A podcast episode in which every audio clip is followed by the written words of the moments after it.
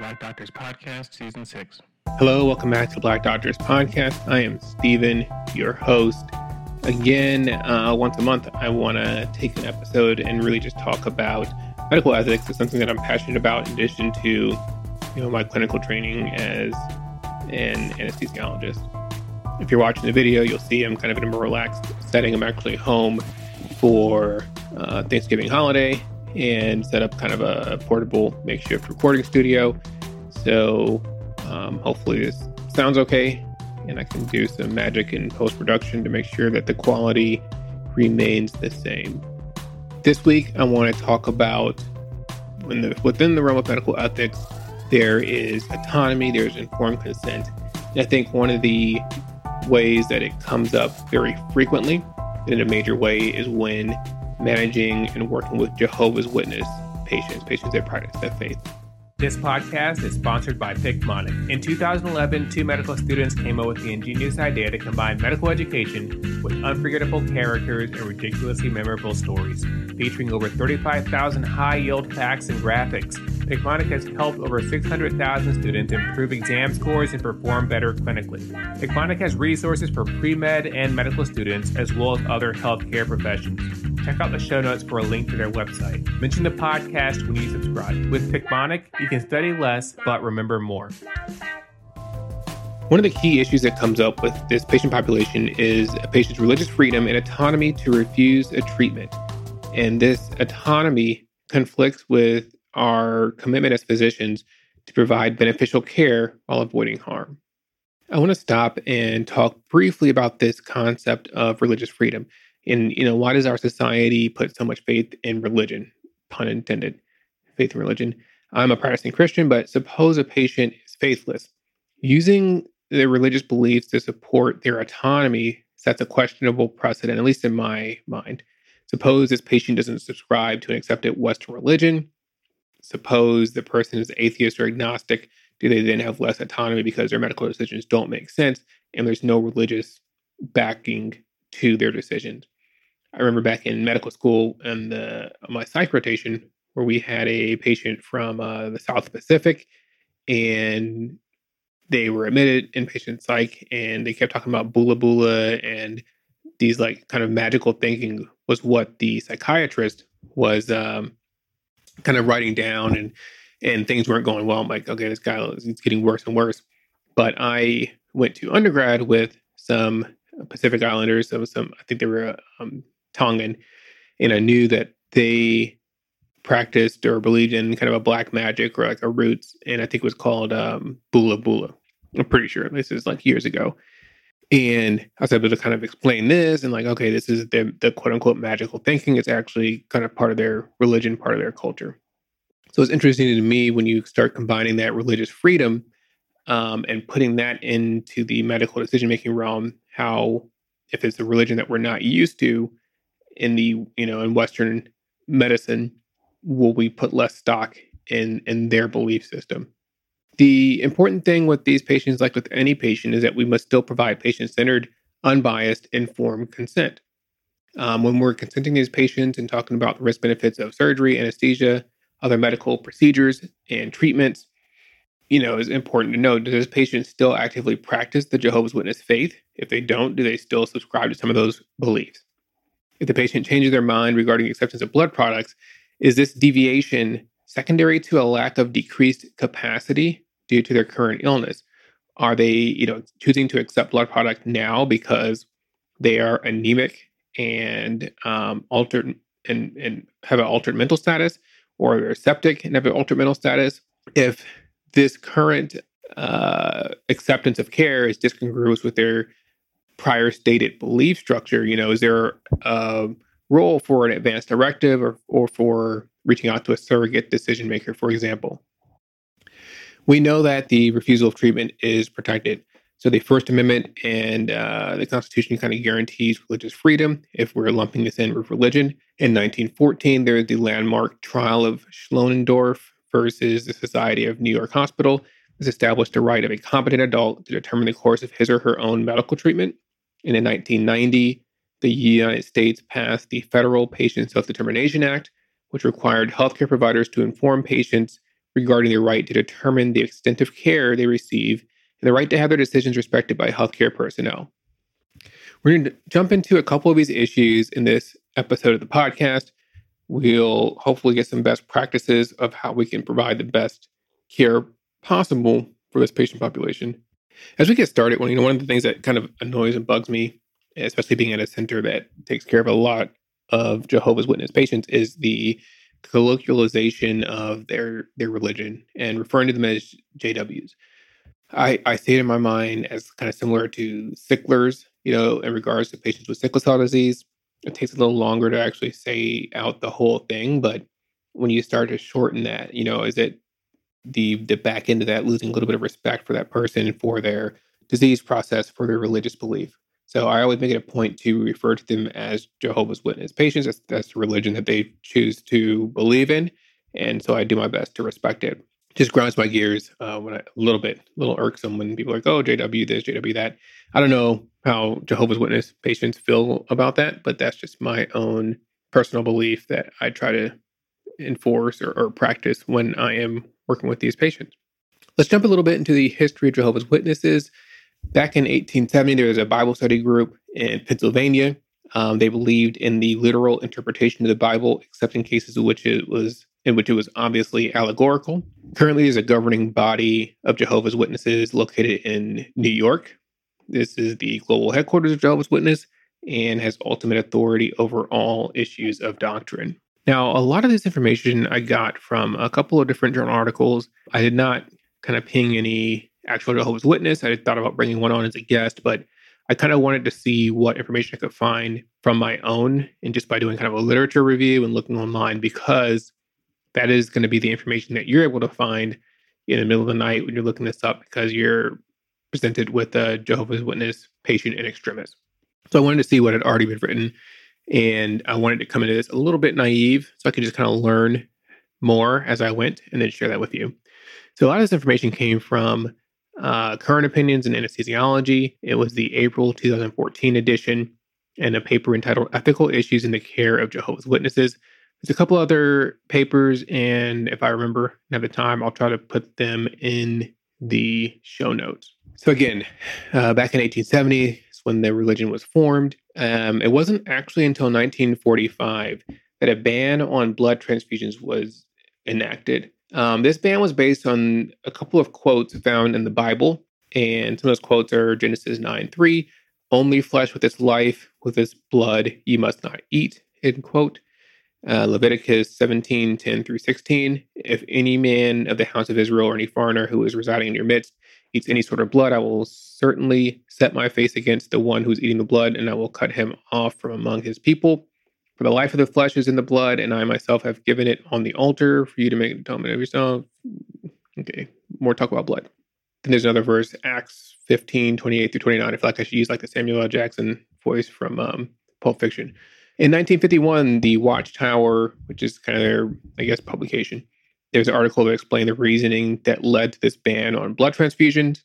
That when sugar solutions are given intravenously, it is called intravenous feeding uh, blood transfusion is feeding the patient blood, and the patient is quote unquote eating it through the patient's veins.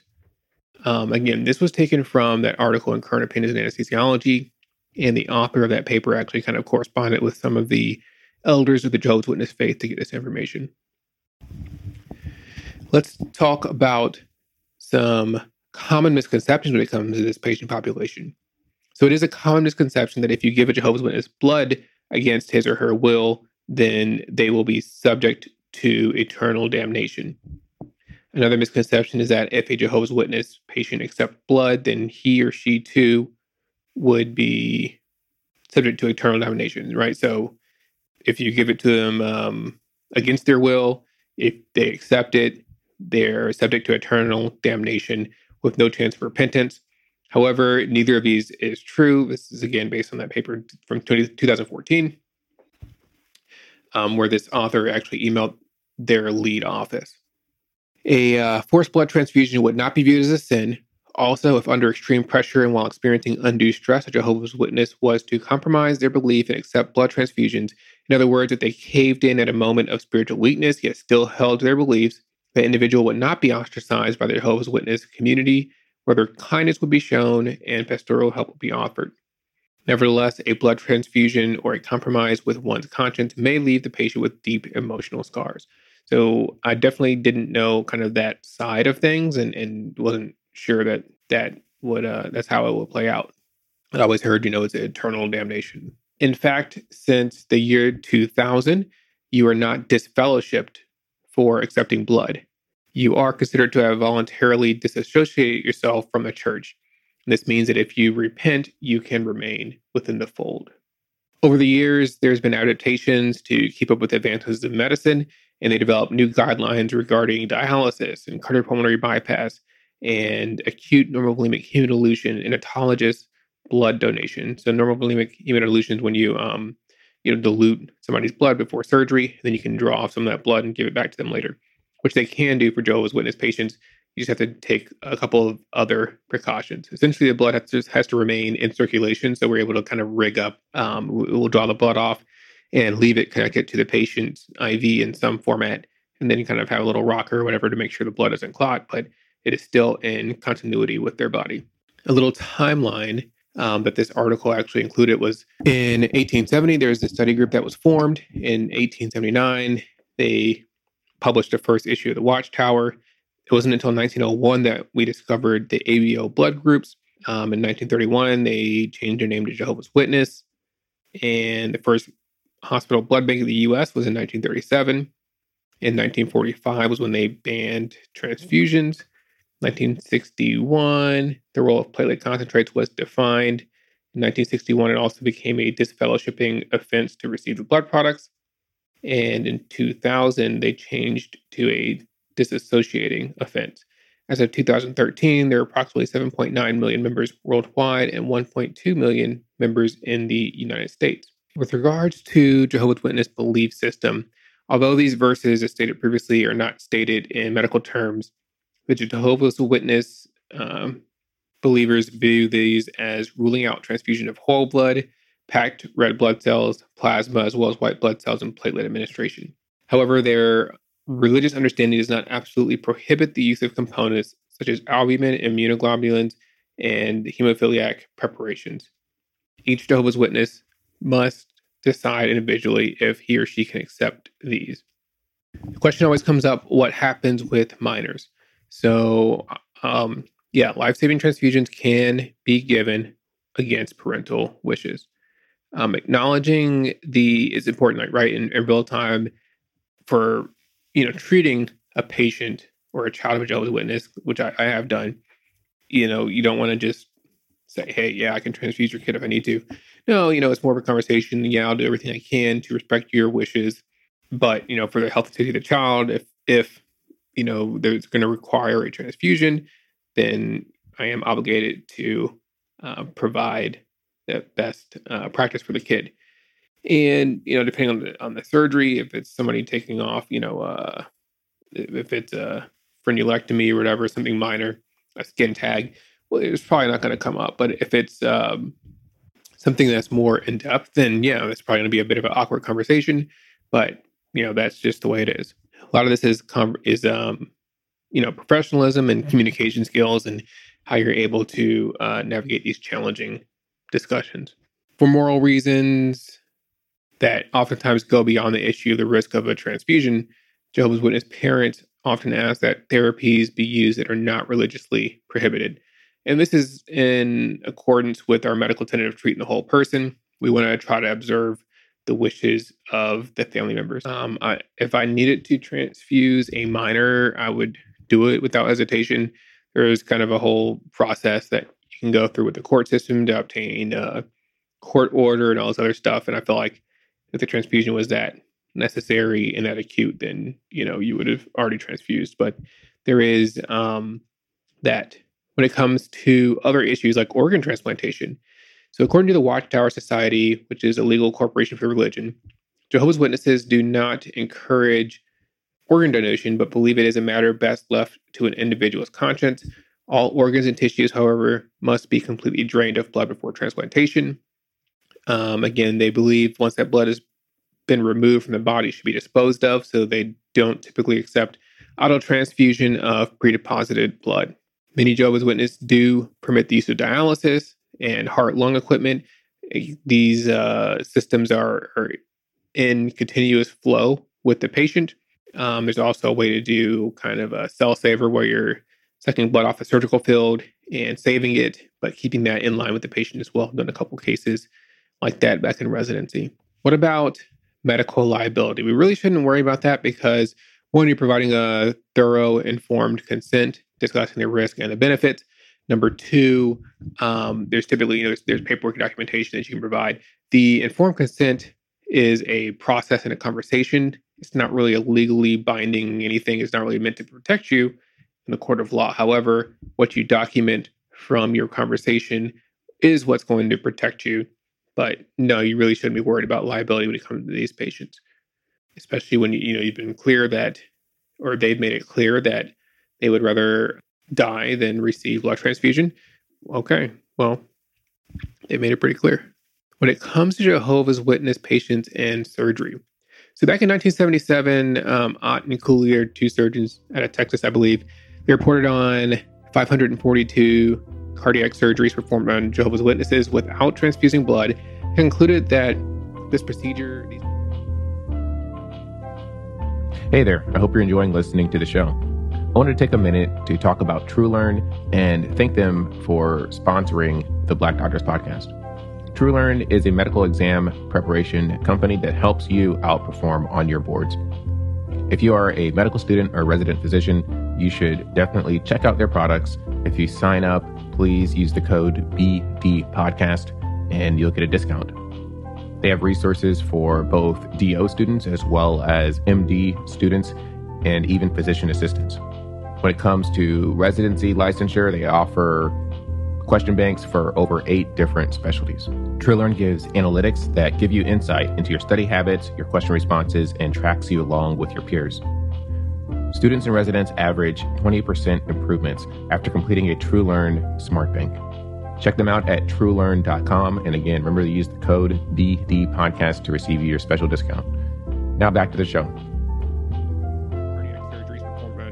Witnesses without transfusing blood concluded that this procedure, these procedures can be done with an acceptably low risk. They said the risk of surgery in patients of the Jehovah's Witness group has not been substantially higher than for others.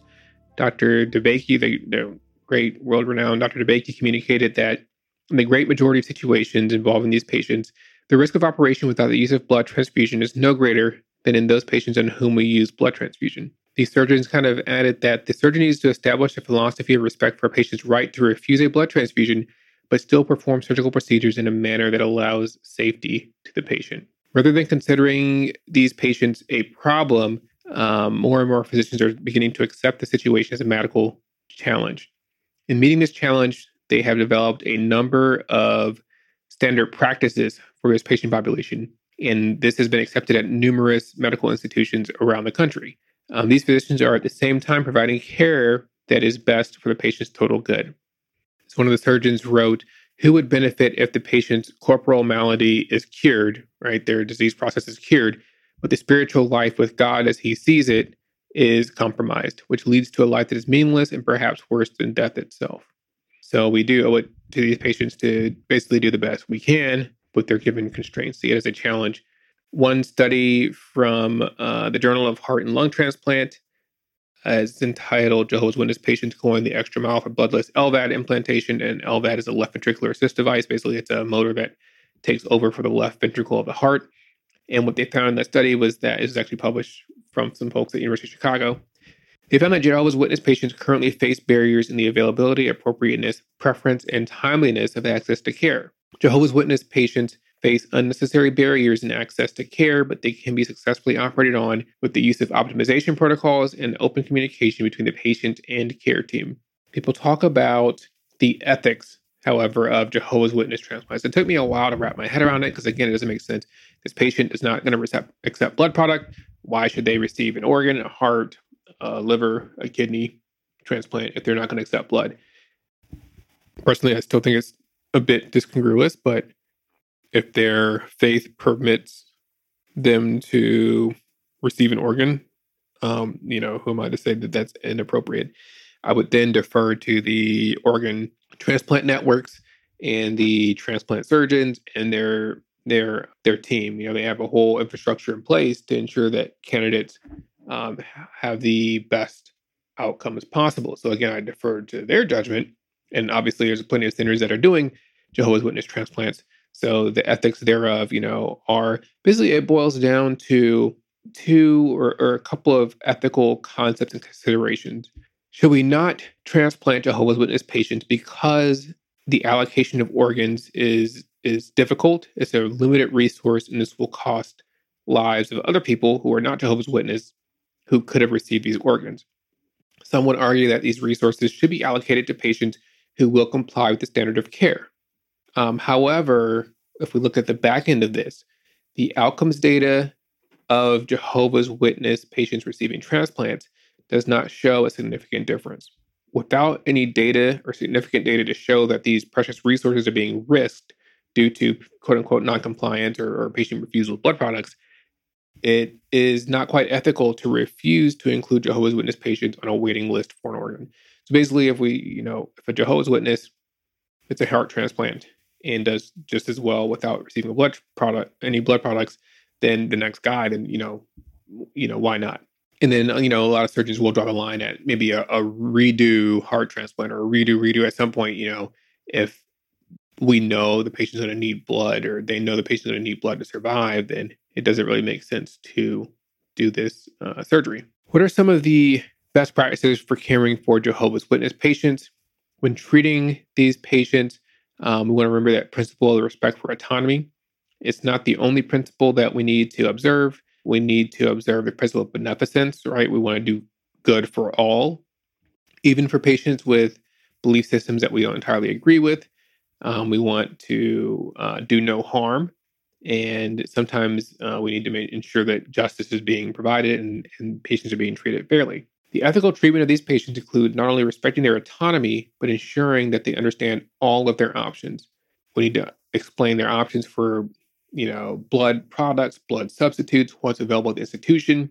Can we do cell saver and keep that in circulation with the patient's blood? Can we do uh, hemodilution and autologous donation, you know, while keeping that in circulation with the patient? Can we manage them post-operatively? Maybe we don't get labs as frequently. Maybe we use uh, small pediatric tubes to send their lab work done. One of the big things that we need to ensure we're doing is protecting this patient's privacy, especially if they do elect to receive blood. And we need to honestly evaluate our own ability to treat these patients, given the constraint that blood refusal may put on yourself as the physician or care provider and the healthcare system. Is your hospital best equipped and set up to provide care to this patient? Um, do you have any moral opposition to not transfusing and allowing a patient to die in front of you? You know, I've, I've had uh, some attendees I've worked with before, or some some partners, and you know, it's important to kind of get these patients away from other family members and then you know readdress this informed consent not in a coercive fashion but hey you know just between us this is our little secret um, patient physician uh, privileged relationship do you uh, really not want to receive a blood transfusion at the risk of death? And then just seeing what the patient says when they're alone and can be completely honest and ensure that you know their privacy and their choices will be will be discretion will be used and and the information will not be shared. As physicians and from an ethical perspective we need to demonstrate our respect for the autonomy of competent patients by accepting their informed decisions, even when they refuse recommended treatments. It seems uh, self evident that without respect for informed refusal, the concept of informed consent is invalidated. Consent would then merely be acquiescence to the pa- of the patient to the physician's recommendations. In order to give a true informed consent, a patient must have appropriate decision making capacity. They must be able to understand the nature of the procedure the risk, benefits, and alternatives, including that of doing nothing, and the probable outcome of both acceptances and refusal of the proposed procedure. In addition, the decision must be made free of coercion, and the coercion is present if the patient feels threatened, bullied, or subjected to irresistible pressure to make a decision that they would not otherwise make. A couple other issues that come up. So, what is the role of a surrogate decision maker with these patients? So, all Jehovah's Witness patients are encouraged to create and carry a durable power of attorney, explains in detail what their beliefs are concerning blood and blood products. Obviously, these are oftentimes lacking a lot of the data that we would need, especially in times of emergency. So we'll typically, you know, and when in doubt, we kind of revert to reasonable patient standard. I think that's pretty fair if it's not explicitly um, written out, and if there's not a, um, a surrogate decision maker that is easily found that can reaffirm the patient's de- desires. Um, depending on what you need to do, you do want to loop in hospital legal affairs if there's any confusion, or the organization's ethics committee may be helpful. And then there's local Jehovah's Witness hospital liaisons in some communities that are available, and www.jw.org is also a resource. Oftentimes, these patients have expressed their intentions, but while under anesthesia, the need for blood becomes more critical.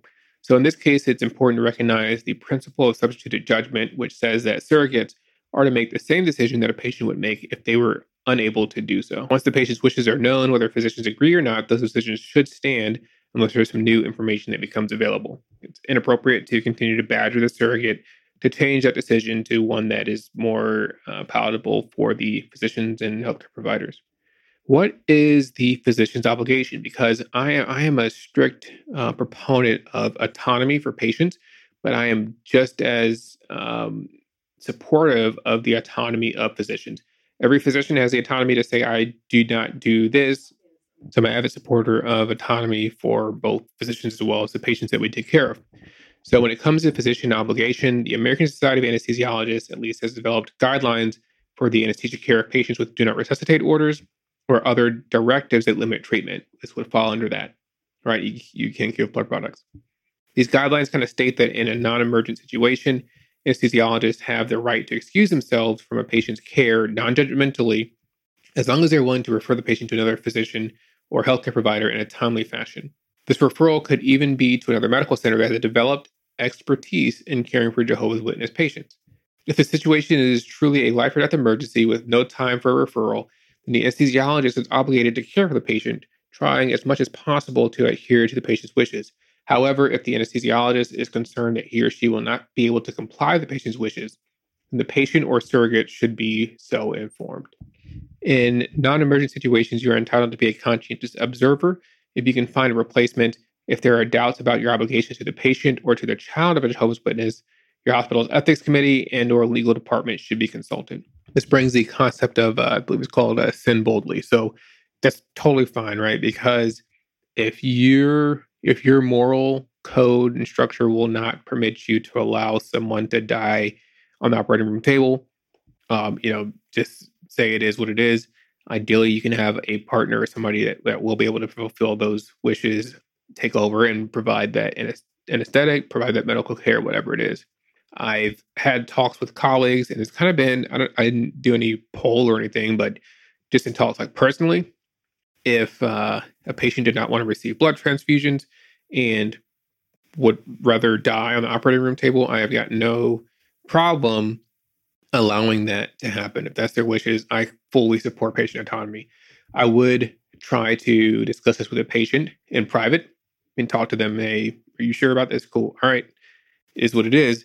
Um, I've had partners that adamantly refused and would be like, yeah, if they're going to die without blood, I'm going to give them blood. So, you know, at the end of the day, you have to do whatever that, that will let you sleep at night and that you can know forever that you made the right decision based upon your own moral code. And one of the situations, I'll close with this anecdote and I'll change some uh, information for patient safety, for patient privacy. Um, at some point in my career, I was providing care for a Jehovah's Witness patient who had a very complicated pregnancy requiring an operative delivery. And I remember, yeah, they, of course, came in middle of the night and we're scrambling. We're trying to get cell saver in place. We could, you know, rig this up so we can continue to save some of their blood. One of the goofs I, I remember like trying to get a large bore IV in because they, you know, in case they needed blood, because that's what we always did for these types of cases. And in retrospect, I'm like, well, we weren't going to give any blood anyways, but I guess we'd never know that anyways. I took a large bore IV, a 14 gauge IV, and I and I get this IV in. The patient sitting there, their significant other sitting there, and somehow like my hands were full and tied up, and and I I couldn't hold the right pressure over this 14 gauge catheter. And when I let go, like blood just like gushed down this patient's arm. I'm like, oh my God, all this precious, precious, precious blood that we can't get back. And everybody was just oh, like, me, the patient, the patient's significant other, just staring at this like geyser of blood. Anyways, we get that all sorted, take the patient back for their procedure. It was done under a neuraxial anesthetic. So the patient was actually awake during the surgery and things are going, going, going. And then boom, hemorrhage happened. Patient's bleeding out, blood pressure's low, they're hypotensive, you know, blood pressure is, I don't know, 60 over whatever. And, um, well, before we we went back, one of the partners was like, you know, had this whole come to Jesus or I guess come to Jehovah's, yeah, come to Jehovah moment. Had him sitting there like, hey, if we don't give you blood, you like you would rather die. And the patient's like, yeah. And then it's like, are you sure? Yeah. Are you sure? Are you sure? I'm like, well, like this is kind of getting a little coercive in my opinion, but you know, I wasn't I wasn't quite the attending a record, so I just, you know, could only do so much. So a patient, you know, refused it multiple times. Surgery's going on, hemorrhage, hemorrhage, hemorrhage. The patient needs blood and the patient's awake, right? Because it's a, under a neuraxial, and the patient's sitting there like, nope, I don't want blood. And uh, the partner, my partner was like, if you don't get blood, you're gonna die. The patient's like, nope, I don't want it. As uh, now this patient's starting to like kind of fade in and out of consciousness. So then my partner goes and grabs a significant other, brings him to the room, and it was kind of one of those wild scenarios that happens in the operating room because before the significant other was in like you know the blue gown and called blueberries, whatever they they were scrubbed out for the OR. Well, this time it's a little emergent, and so the person's just standing there in like street clothes with a bouffant cap on their head. And this person looks at their significant other it's laying there on the table, awake and hemorrhaging. And my partner was like, Tell them they need blood. Tell us it's okay to give them blood. I'm like, Whoa, this is kind of wild. And as this person stares at their significant other laying there on the operating room table, they point at them and like, they, they don't want blood. And the patient looks up, was like, Yeah, I'm telling you, I don't want blood. And for me, that totally changed the way that I looked at Jehovah's Witness patients because, you know, my faith is not that strong. I would rather die than, you know, receive a blood transfusion or, you know, substitute that for whatever it is. So, in summary, I mean, these are patients. Um, these are patients with a belief system that we may or may not agree with. This isn't really different from any other patient that has a belief system that we may or may not agree with and we should treat them as such with the utmost respect. Um, take time to talk with them, figure out what they, uh, what blood products they do or do not take. Learn, you know, what resources are available in your local area, and how we can best provide care for this vulnerable patient population. What are your thoughts? What are your experiences? Have you ever taken care of a Jehovah's Witness patient? How do you feel about the JW versus Jehovah's Witness, you know, in, in reference to these patients? And um, yeah, just what are your thoughts? What other ethical issues, dilemmas, situations would you, would you like me to discuss on the show?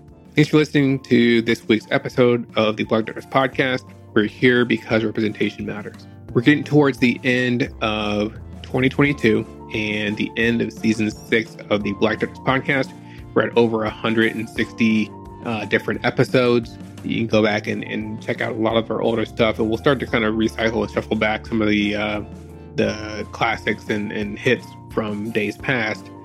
As we move forward into season seven, which we plan to launch in January 2023, if you are interested in sponsoring the Black Doctors podcast, if you want to support the work that we're doing to increase diversity in the healthcare workforce, you know, drop us a line. You can visit our website, www.theblackdoctorspodcast.com or um, StevenBradleyMD.com. That's my website. You can leave uh, a comment on the podcast. You can leave a message on social media. It's the same uh, handles on Instagram, Black Doctors Podcast and Steven Bradley MD. Uh, shoot us a message. Love to hear from you. Leave a review, follow the show, like, share, all that good stuff. But if you want to sponsor us, get your name, get your business, get your product in front of our listeners. We have over over 1,200 weekly listeners, weekly downloads, and uh, would love to share that audience with you. And again, we'd love to have your support. So Reach out if it's something that interests you, and otherwise, tune in next week to another episode of the Black Doctors Podcast because representation matters.